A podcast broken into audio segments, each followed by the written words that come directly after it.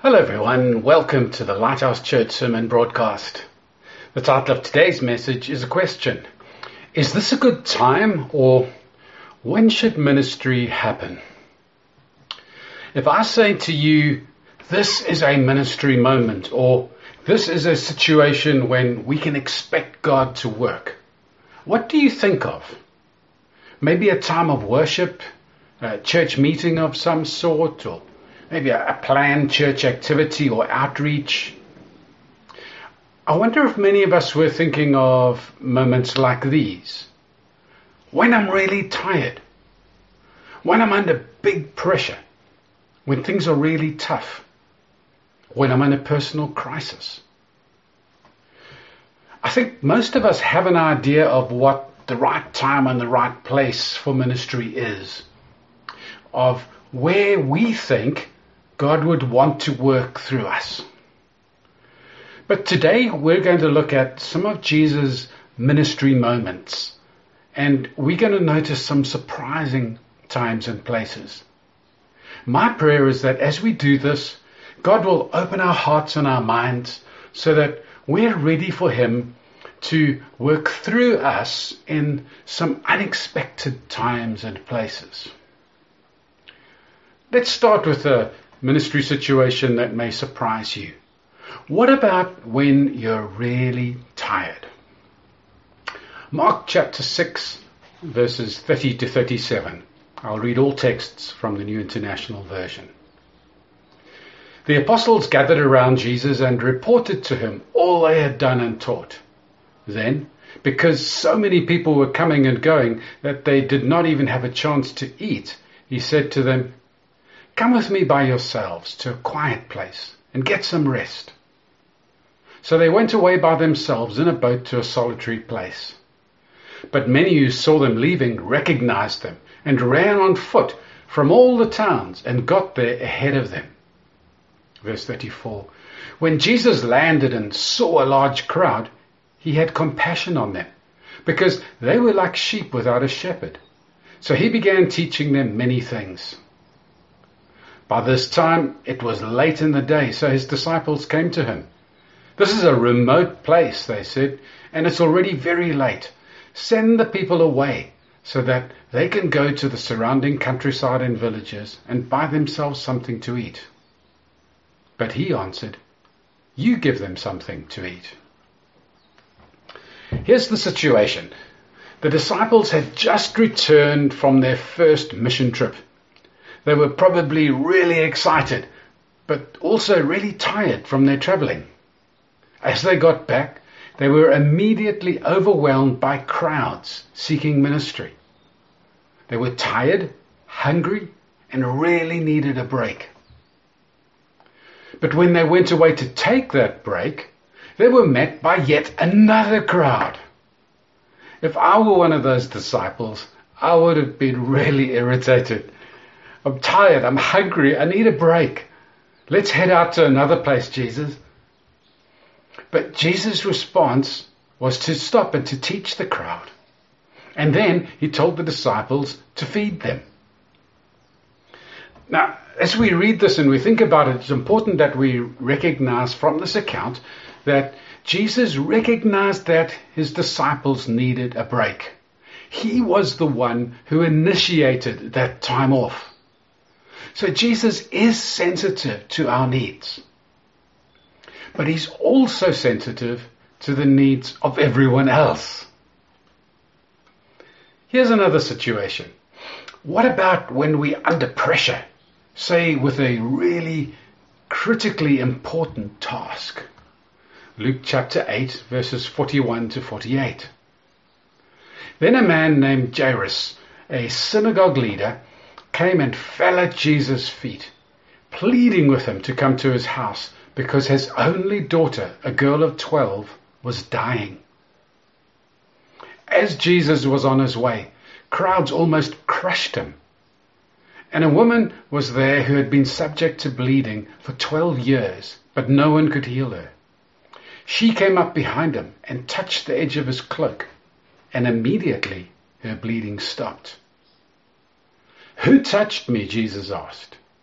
When they all denied it, Peter said, Master, the people are crowding and pressing against you. But Jesus said, Someone touched me. I know that power has gone out from me. Then the woman, seeing that she could not go unnoticed, came trembling and fell at his feet. In the presence of all the people, she told him why she had touched him and how she had been instantly healed. Then he said to her, Daughter, your faith has healed you. Go in peace. So here's this situation. Jesus was on his way to heal a dying girl. This was a really important mission. On their way, they were having to push through crowds of people who all wanted his attention. There must have been a real sense of drama as they fought through the crowds to get to this dying girl.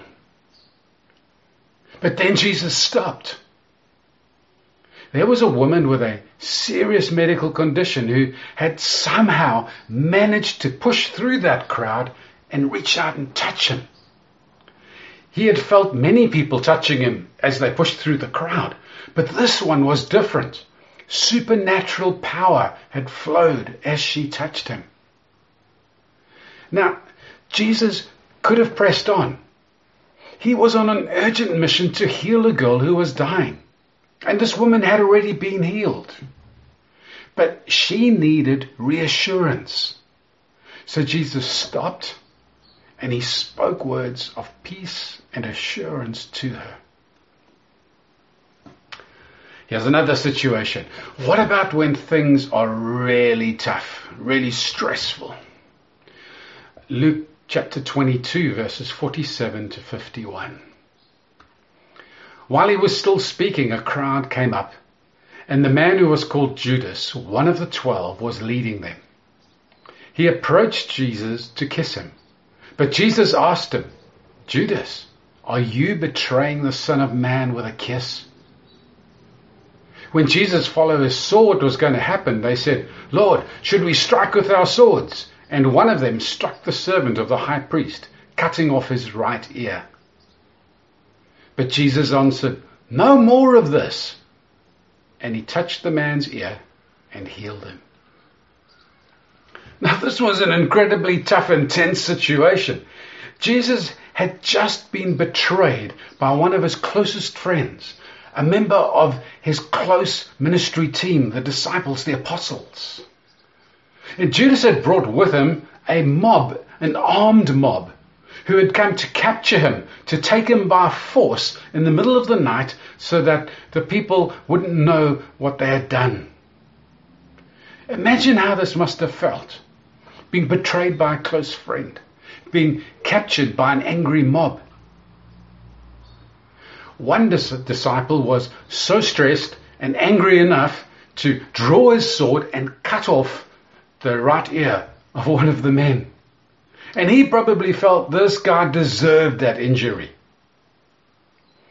But Jesus wasn't thinking about the offenses against him. He was thinking about a servant who had been injured while he was doing his duty. So in the middle of this stressful, angry, violent situation, Jesus loved his enemy and healed the man. One last situation. The plot against Jesus had succeeded. He had been flogged and was nailed to a cross. This was surely his darkest moment. But while hanging in agony on that cross, Jesus rescued one lost soul. Luke chapter 23 verses 39 to 43. One of the criminals who hung there hurled insults at him. Aren't you the Messiah? Save yourself and us. But the other criminal rebuked him. Don't you fear God, he said, since you are under the same sentence? We are punished justly, for we are getting what our deeds deserve. But this man has done nothing wrong. Then he said, Jesus, remember me when you come into your kingdom. Jesus answered him, Truly I tell you, today you will be with me in paradise. Now, if ever there was a situation that could be regarded as the wrong place and the wrong time for ministry to others, this was surely it. Jesus was literally hanging on a Roman cross in absolute agony. He was being mocked and insulted at the same time. And the sin of the world was being laid upon him. Yet, in this darkest moment, Jesus reached out to rescue a lost soul. Now, as we reflect on these ministry situations, it's very important that we remember that Jesus was a human. He felt the pressures of those situations that we've described. Jesus was tired. He was under pressure. He was in a really tough situation. And finally, he was in his darkest moment. But in all of these situations, Jesus saw the need and the ministry opportunity, and he rose to that occasion. And Jesus expected his disciples to do the same. They should feed the crowd, even though they themselves were hungry and tired. They should be ready to stop, even though they were in a hurry. They should seek healing, even while others have drawn swords. They should show grace and mercy, even in their darkest moments. So, friends, if we are disciples of Jesus, that means that Jesus expects you and I to do the same. Sometimes we will be tired and genuinely in need of a break, but the Lord may still need us to do something for Him. Sometimes we'll be in a real hurry and for good reason. But the Lord may still want us to stop and to help somebody. Sometimes we will be under pressure, under stress, may even be feeling overwhelmed. But there may be somebody right then who needs us. Now, this is not to say that Jesus doesn't care how we're feeling in those times. He knows how we feel. He understands completely. And this is not to say that we must never take a break or make some things a higher priority than others or manage our stress or be honest with others when we're feeling overwhelmed. Many times we will get that break that we need. And we will be able to focus on that priority need. And we will get time out and receive encouragement in our dark days. But sometimes, in those difficult moments, Jesus may need us to minister to somebody where that time and place is difficult for us.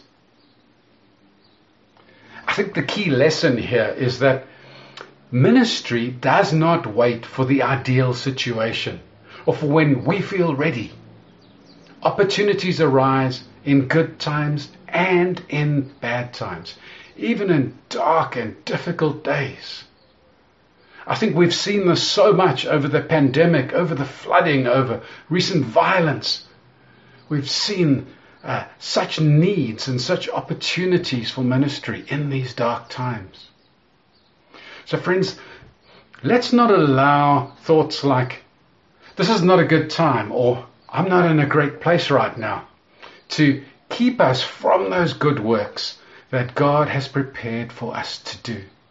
Instead, let's be ready on every day and in every situation for those ministry opportunities that the Lord has for us.